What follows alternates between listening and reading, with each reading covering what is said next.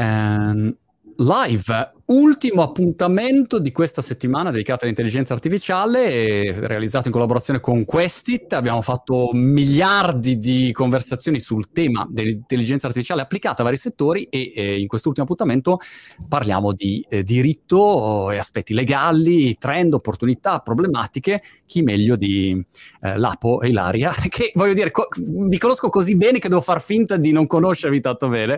Buongiorno, buongiorno a voi signori. Dove siete? A Milano? Piacere. È un piacere trovarci in questa nuova veste. Ma Lapo, stavo pensando, noi ci siamo conosciuti che tu eri l'avvocato della controparte, stavo pensando, eri il mio nemico. Sì, sì, esattamente, ci siamo anche trattati, lo stavo raccontando all'area oggi, siamo trattati veramente male dal notaio, se ti ricordi. Veramente? Sì. Questo non me lo ricordavo, veramente. Non ci siamo trattati bene?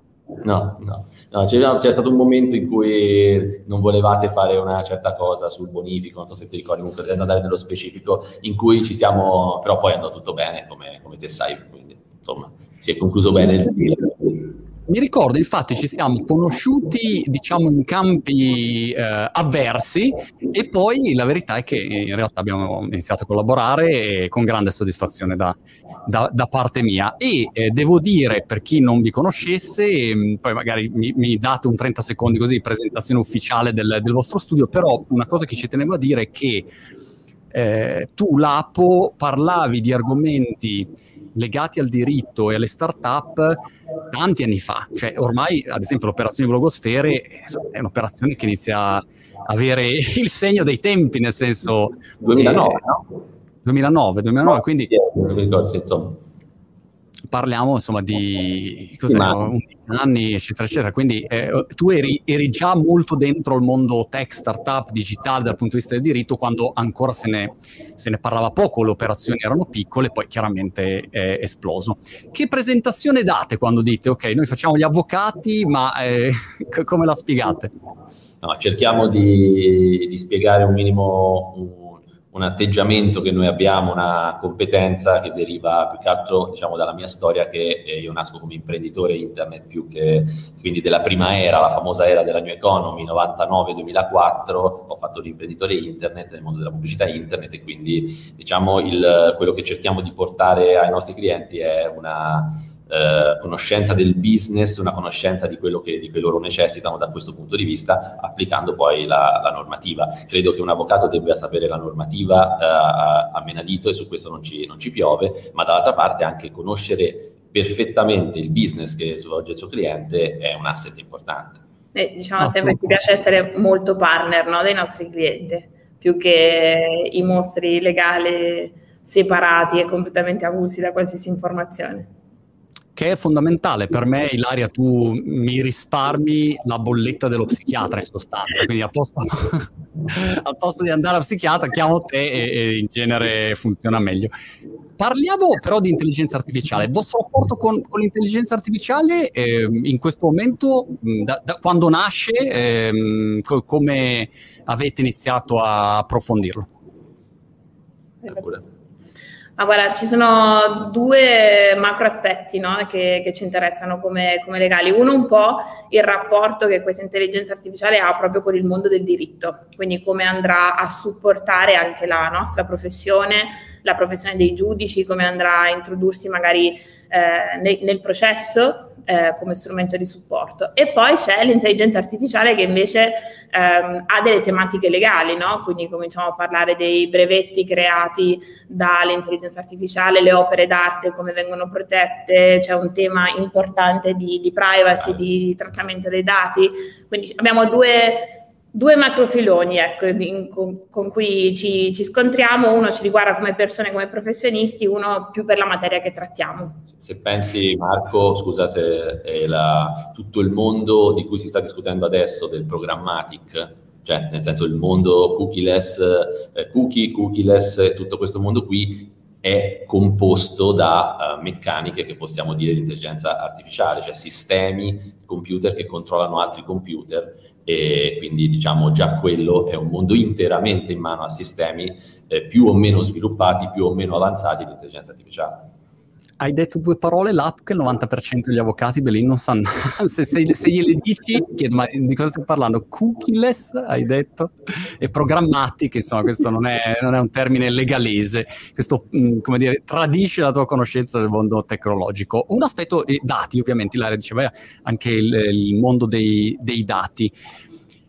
Questa settimana io ho parlato con diverse realtà che devono fare analisi dei dati, cioè usano l'intelligenza artificiale per analizzare e tirare fuori dei suggerimenti, dei consigli per gli editori o altre attività. E questo apre però, immagino, una serie di criticità e anche di soluzioni che bisogna trovare quando si gestiscono questi dati. Se voi doveste dire oggi in che situazione ci troviamo quando si parla di dati, perché c'è la famosa privacy, GDPR, e la sensazione che ci sia una grande tutela e attenzione da un certo punto di vista, e dall'altro lato però, se io guardo una piattaforma, Facebook sa tutto di me, come, o Instagram, eccetera.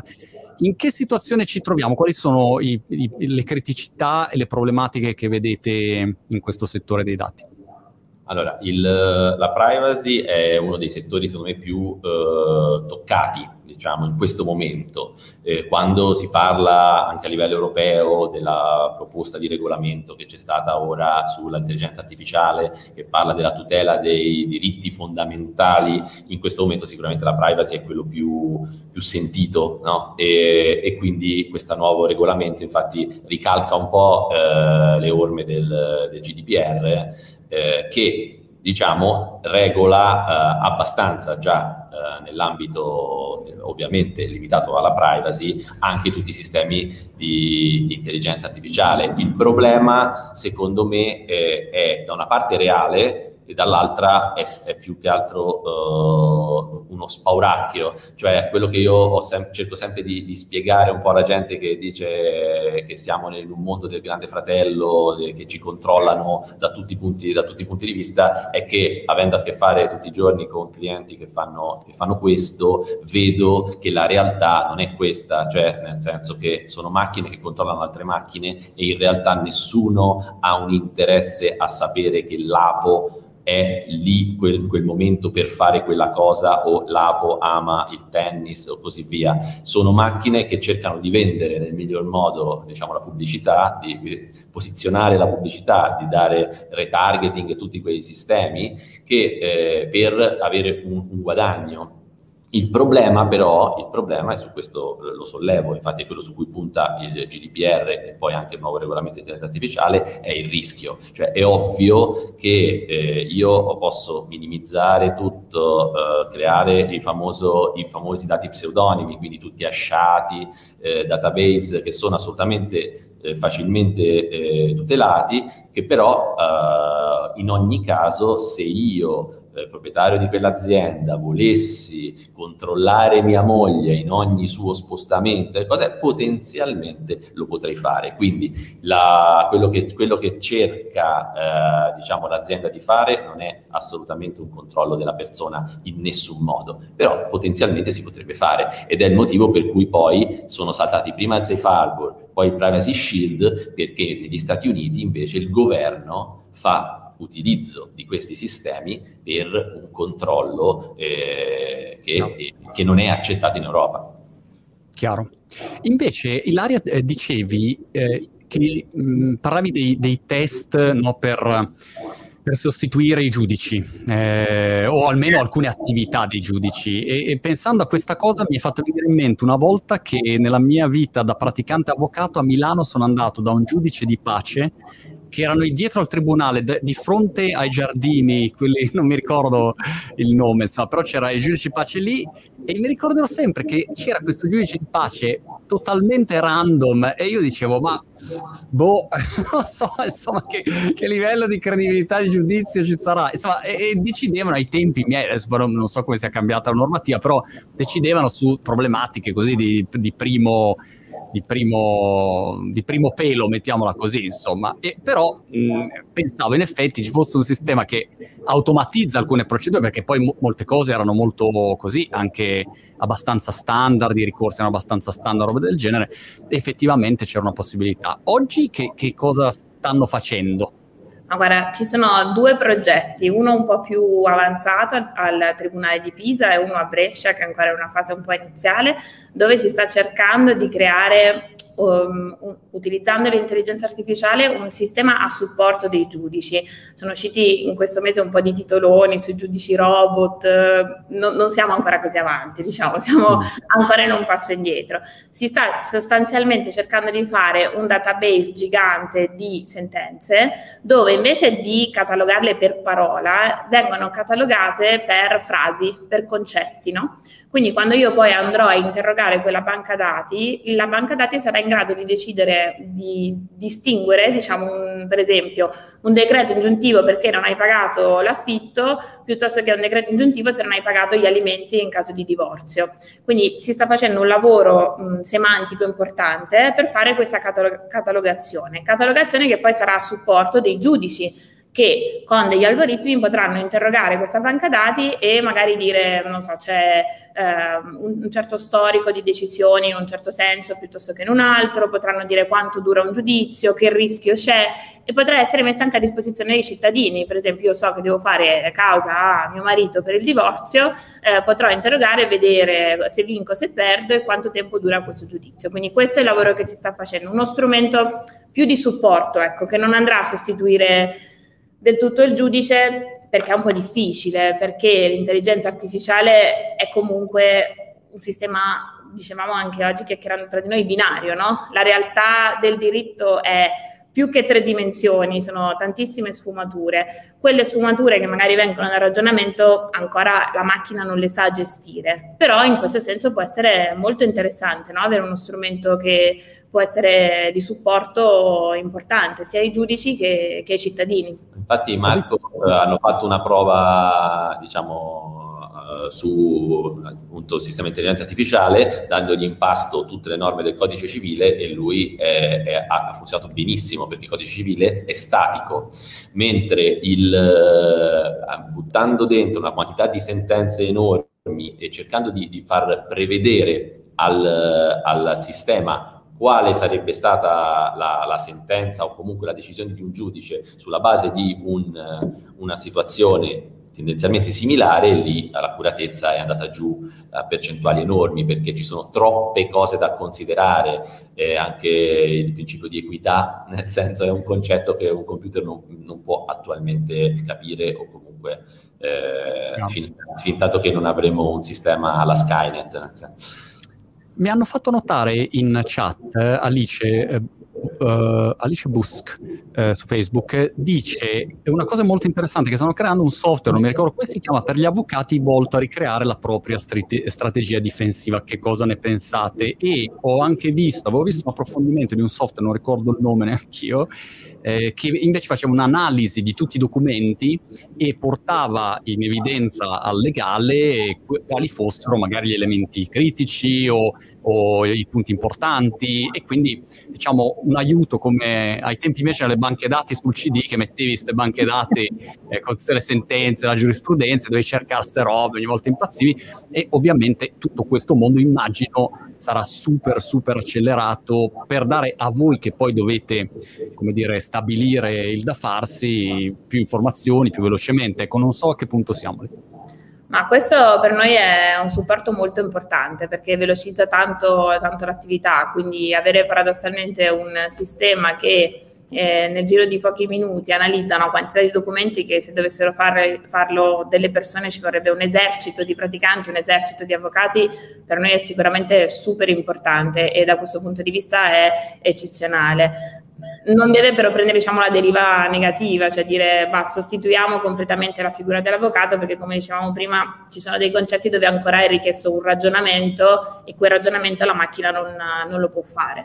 Però sicuramente, in un'ottica futura di un sistema che funziona bene, se te ti ricordi, lo dicono anche nei film, soprattutto negli Stati Uniti, ti sommergerò di carta, nel senso, quindi certo. La differenza tra un grande studio e un piccolo studio è la potenza di fuoco di praticanti che riescono nel più breve tempo possibile a studiare le cose. Ecco, un sistema del genere potrebbe rendere più, diciamo, alla pari la battaglia tra un piccolo studio e un studio internazionale gigantesco. Ho appena visto questa scena in Succession, che è la mia nuova serie televisiva preferita, dove lui va a fare una due diligence e il tizio, il capo, esce e dice sommergetelo di carte, lo riempiono di faldoni, questo sta lì tutta la notte. È un classico di queste vicende. Altro tema sono i marchi.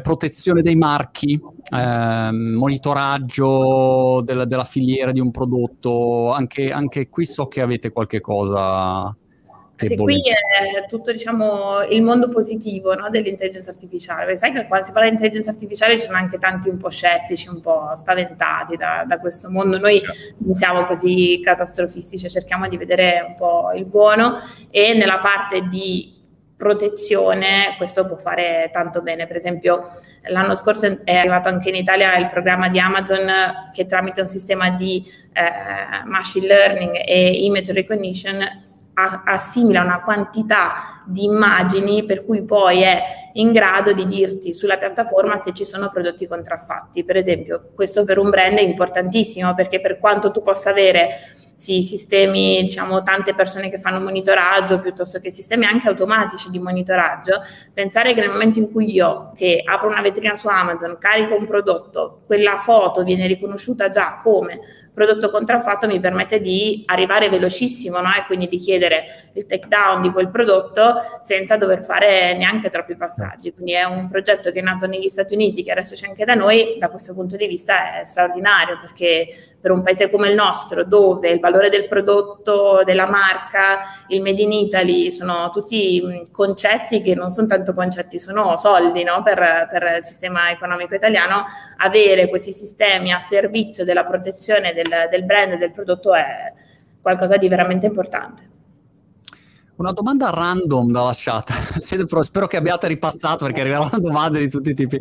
Marco 14 chiede che differenza c'è nella protezione dei marchi tra Common Law e Italia, e mi ha fatto venire in mente che da ragazzino ero andato in Australia perché volevo fare l'avvocato in Australia. Ho detto vado a vivere in Australia e faccio l'avvocato lì, e poi mi sono reso conto che lì non c'era lo stesso sistema giuridico che usavamo noi, ma c'era un sistema di common law che è completamente diverso, come qua in UK, se non sbaglio common law qua in UK, adesso non voglio dire una castroneria. Esatto, per semplificare, i sistemi di civil law si basano appunto su dei codici e i sistemi di common law invece si basano maggiormente sui precedenti, appunto, e quindi su appunto precedenti e decisioni dei giudici, per semplificare ovviamente. Questa, diciamo, è la profonda differenza. Sui marchi lascio la parola a Ilaria. Ma questa, diciamo, differenza tra i due sistemi rimane. La verità è che il sistema della proprietà intellettuale ha delle specifiche che poi sono a livello nazionale o a cluster di paesi, l'Europa piuttosto che gli Stati Uniti. La verità è che però proprio la proprietà intellettuale si basa su dei trattati che sono riconosciuti a livello internazionale, quindi ci sono dei principi e dei concetti, diciamo, che si assomigliano molto. Poi magari, ecco, nel nostro caso viene applicata la norma del codice di proprietà industriale, negli Stati Uniti magari è una serie di decisioni in un certo senso, ma ci sono dei principi cardine che sono assolutamente assimilabili. Ti dico, io ho lavorato per un periodo anche in Cina, dove le regole sono un po' più indietro, no, rispetto alle nostre in termini di codici, di decisioni, però alla fine dei concetti, dei cardini della protezione di un brand erano già quelli anche lì, quindi un sistema molto lontano, ma in realtà neanche tanto. E rispetto invece, passando dai marchi, saltando sui brevetti, che cosa si può brevettare? Ci sono casi magari famosi di brevetti concessi? Con chi ho parlato di questi algoritmi che generano musica, ad esempio, in automatico, l'intelligenza artificiale che genera musica. A quel punto, chi è l'autore di quella musica, l'algoritmo, che però è di proprietà della casa editrice, insomma, si apre tutto il tema della brevettabilità in generale, software brevettabile, sì, no, sono tutti questi temi qua. Sì, guarda, della storia della musica se ne è parlato da un po', perché la società, diciamo, proprietaria di TikTok ha acquisito di recente una startup che appunto ha un algoritmo, un'intelligenza artificiale che produce musica, e diciamo c'è il sospetto che poi questa musica prodotta dall'algoritmo venga messa su TikTok a disposizione degli utenti. Questo da una parte è molto interessante, dall'altra però, se ci pensiamo, è un po' una deriva negativa per il mondo della musica, no? Perché tutti gli accordi che ci sono per lo sfruttamento delle canzoni, dei diritti, viene un po' a cadere. Quindi dal punto di vista del, diciamo, ci sono sempre un po' pro e contro. È vero che sul mondo dei brevetti c'è tutto un mondo di riflessioni che si possono fare. Allora, la verità è che ci sono già adesso delle intelligenze artificiali che sono in grado di produrre brevetti, e sono in grado di produrre brevetti che sono registrabili, perché il requisito numero uno perché un'invenzione possa essere brevettata è che quell'invenzione deve essere nuova, e quindi ci deve essere un apporto, no, di novità rispetto a quella che è lo stato dell'arte. Questo apporto di novità però non deve essere necessariamente dato da una persona fisica, quindi che sia una persona, che sia un team di persone, che sia il Dipartimento di Ricerca e Sviluppo di una società. Se il ritrovato è effettivamente nuovo, quel ritrovato è brevettabile. Se quel ritrovato viene generato da un'intelligenza artificiale, quello è brevettabile. Dov'è che si crea un po' il dibattito sui brevetti? E poi chi è l'autore di questo brevetto, no? Perché è l'intelligenza artificiale o è la persona che ha creato l'intelligenza artificiale?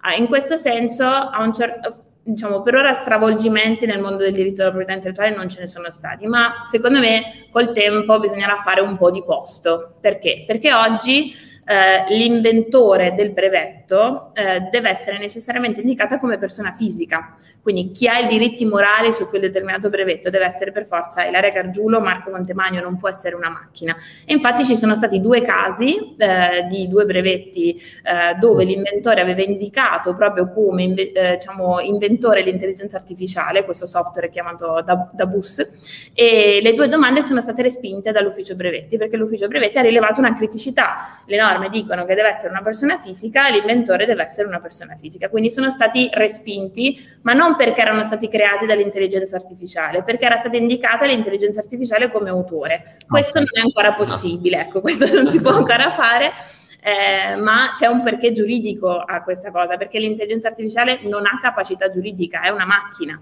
Quindi si decide che l'intelligenza artificiale è equiparabile a una persona fisica, che quindi può comprare e vendere banalmente, o è equiparabile a una società, oppure non è ancora un'entità che ha potere giuridico, e quindi in questo senso non può essere titolare di un brevetto, può però crearlo validamente.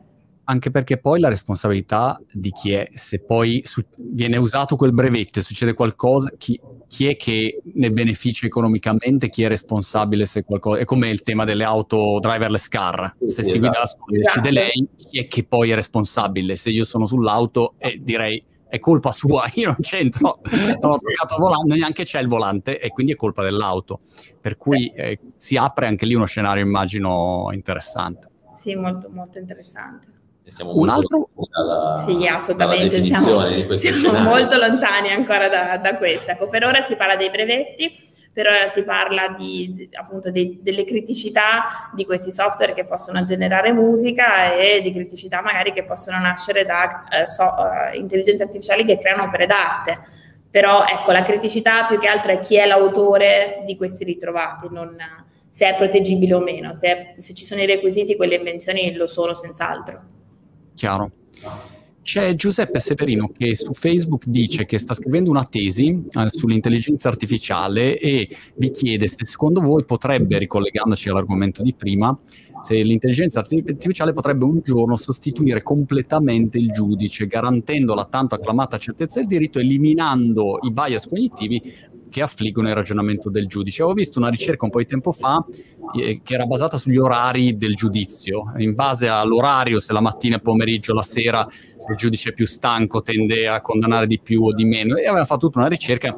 Ovviamente i giudici, per quanto possono essere fenomenali, e uno può essere bravissimo, imparzialissimo, neutralissimo, però sarà stanco anche lui, sarà arrabbiato anche lui, c'ha uno che gli sta cioè comunque ci sono dei fattori umani inevitabilmente che entrano. Mi sembra che siamo lontani anche qua, insomma. Però magari un aiuto al giudice per la decisione invece toglierebbe già un tot di bias, immagino. è quello che infatti stavamo dicendo prima, il lato umano sia nel bene che nel male nel giudice è un fattore importantissimo, cioè nel bene intendo dire la capacità di cogliere tutte delle sfumature dal punto di vista umano della situazione, perché due tipi di omicidi molto similari potrebbero essere comunque diversi da tanti punti di vista che ancora un computer non è in grado di cogliere queste sfumature. In senso negativo sfido un giudice che ha tanti figli a giudicare in maniera totalmente imparziale un caso di pedofilia, cioè nel senso comunque siamo esseri umani, nel senso quindi oggettivamente secondo me un minimo di differenza ci sarà sempre. E sarà sempre necessario anche perché per quanto un algoritmo possa essere impostato in modo asettico, un algoritmo può per esempio essere manomesso, un algoritmo può sbagliare, perché comunque è frutto di un lavoro umano, quindi sì, hai maggiore certezza, ma è anche un rischio abbastanza importante. Io cercherei a quel punto di sviluppare algoritmi che dicono Montemagna ha sempre ragione. Se c'è un giudizio che riguarda Monti ha sempre ragione, cioè questo sarebbe la mia... Mi sembra abbastanza facile. Questo sistema è un sistema che funziona bene, mi sembra il sistema binario va bene. Esatto. Sempre uno. A domanda e risposta, questo andiamo un po' indietro nel tempo come tecnologia. Esatto. Se il giudizio riguarda uno che inizia con la M, allora c'ha ragione M. Ma My Personal Calma su YouTube dice: Ilaria è un fenomeno, forse è un'intelligenza artificiale. Io questo ragazzi non lo so, l'unico che può saperlo è Lapo, che sei lì e sai se hai capito dei touch point che permettono di programmare Ilaria, non lo so. Ci hanno scoperto, in realtà, diciamo, sì. In realtà io sono l'unico nello studio e tutti i miei collaboratori come te pensavi. Hai sempre parlato con un avatar. Esatto. Veramente un tot di anni che sarà difficile distinguere se stai parlando con una persona o no, insomma è complesso. Già adesso diciamo se comunichi via testo è già molto complesso. Un mondo che mi interessa, avevo ancora un paio di argomenti prima di lasciarvi andare. Il primo era il mondo della cyber security, è un mondo che ogni giorno, così volevo buttarlo lì nella nostra chiacchierata, non c'entra magari direttamente con l'intelligenza artificiale, ma per chi è in ascolto è chiaro che, visto che abbiamo parlato tanto di opportunità di lavoro che nascono dall'intelligenza artificiale, è ovvio che il mondo della cyber security apre un sacco di lavori per tutti quelli che lavorano in quel settore lì e un sacco di casini che dovranno essere poi gestiti legalmente. Quindi quello, diciamo, volevo buttarlo lì, ho visto un accenno prima, è chiaro che è un altro grande trend, un settore che avrà tanti posti di lavoro, purtroppo o per fortuna, perché ogni 2 minuti c'è un bordello, ecco lì, insomma.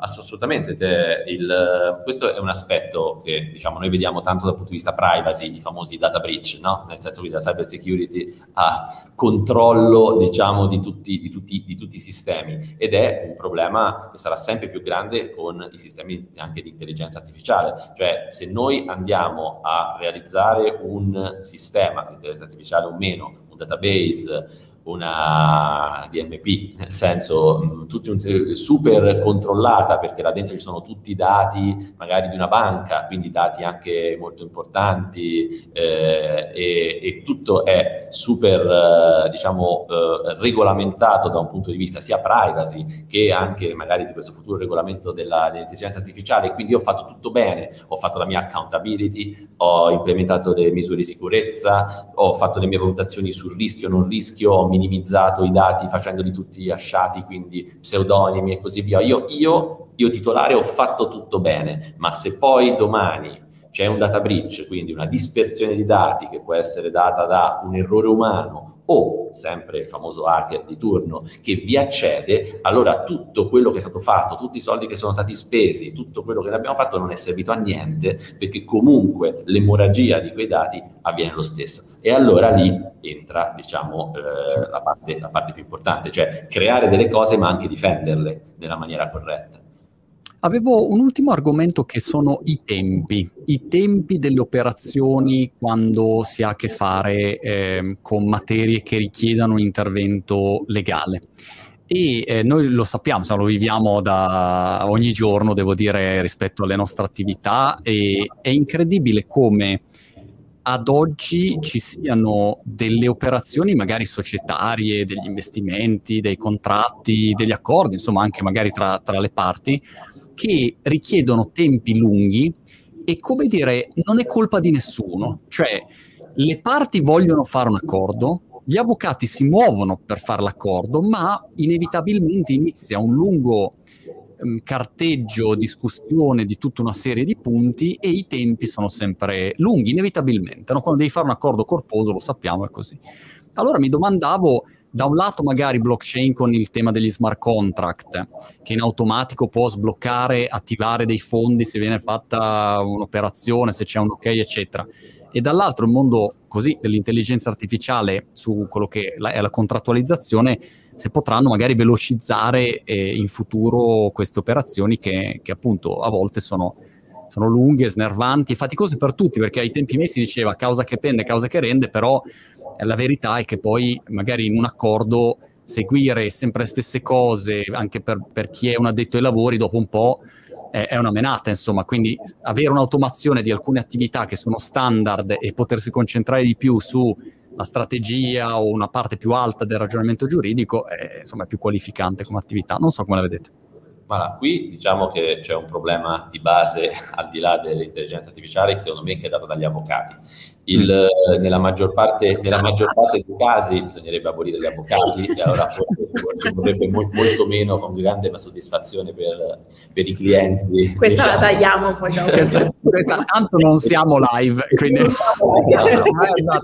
Però hai detto una roba tipo, ti ricordi quando c'era Ivanišević che giocava a tennis e un periodo nessuno poteva rispondere al servizio di Ivanišević? No. Allora hanno detto, cosa facciamo? Alziamo la rete? No, togliamo Ivanišević, perché senza Ivanišević, quindi qua togliamo gli avvocati. Ok, questa è una buona opzione. No, nel senso, era una provocazione, nel senso, ovviamente dei sistemi che velocizzino determinate procedure che dagli avvocati sono considerate come necessarie standard, quindi prima la due diligence, poi la valutazione di tutte le situazioni, poi il contratto che deve andare avanti e indietro, cioè quindi si allungano delle situazioni che magari non è detto che le parti vogliano, appunto, questo livello di attenzione anche esagerata a volte, perché appunto formalmente si applicano dei macrosistemi, diciamo, ovviamente non tecnologici, ma ecosistemi ormai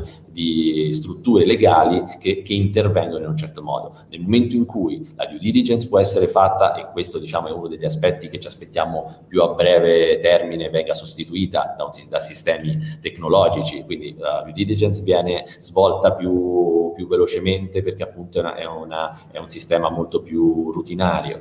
Poi appunto sistemi di smart contracts, si parlava dell'Ethereum in quest'ottica, sicuramente potranno aiutare. Però ecco, quello che dico, uscendo dalla provocazione di prima, invece dicendo una cosa seria, è anche eventualmente cambiare un approccio ad un sistema legale 2.0 che sia oggettivamente un partner del cliente e non più quel soggetto autorevole a cui ci si rivolge e verso il quale non si ha nessun tipo di controllo o di arbitrio, perché comunque, come fosse uno stregone, lui fa tutto lui, che lui sa come si devono fare le cose, ecco. Diciamo, senza più un rapporto con il cliente. Invece ovviamente è importante sapere cosa vuole il cliente, perché il cliente potrebbe anche dire: guarda, io non voglio nessuna garanzia, voglio chiudere l'accordo domani,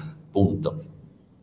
Ma se tu, Ilaria, dovessi dire, o Lapo, delle attività che fate tutti i giorni, quale automatizzereste molto volentieri? Cioè, se ci aveste la bacchetta magica e dite, ok, questa roba qua vorrei che se la smazzasse via un algoritmo, non so, per me erano le code in cancelleria. Le code in cancelleria mi hanno fatto cambiare e non ho fatto l'avvocato, probabilmente per colpa delle code in cancelleria. Non ci fossero state le code, magari facevo l'avvocato, ecco. Ma forse l'attività di ricerca, cioè avere un sistema veramente raffinato che a domanda ti risponde e ti dà veramente tutte le sentenze giuste per rispondere a quella domanda, quello, diciamo, permetterebbe di risparmiare tanto tempo. Tanto tempo. Tu, Lapo? e qualsiasi attività di compliance, nel senso, ora vi faccio un esempio perché da che è entrato in vigore il GDPR c'è la figura di DPO, noi siamo DPO di tantissime società e allora lì c'è da controllare tutti i giorni. Cos'è il DPO? Il, diciamo, il responsabile dei dati interno alla società è una nuova figura, cioè una figura che, diciamo in maniera molto semplice, lo sceriffo all'interno della società, perché non è un soggetto che dà consulenza, è un soggetto che controlla che il modello privacy che a monte è stato creato venga rispettato e una delle attività del DPO è anche quella di interfacciarsi o con l'autorità oppure con l'utente che scrive alla società lamentandosi di aver ricevuto una newsletter, facciamo un esempio, perché l'ho ricevuta, non ti ho mai dato il consenso. Queste comunicazioni adesso arrivano al DPO. Ecco, un sistema che possa automatizzare queste richieste, che possono essere anche 10 al giorno per una società, e che le possa, diciamo, incanalare direttamente verso una risposta automatica che dice ok, scusa, oppure ti sei dimenticato ma il consenso me l'hai dato in questa data,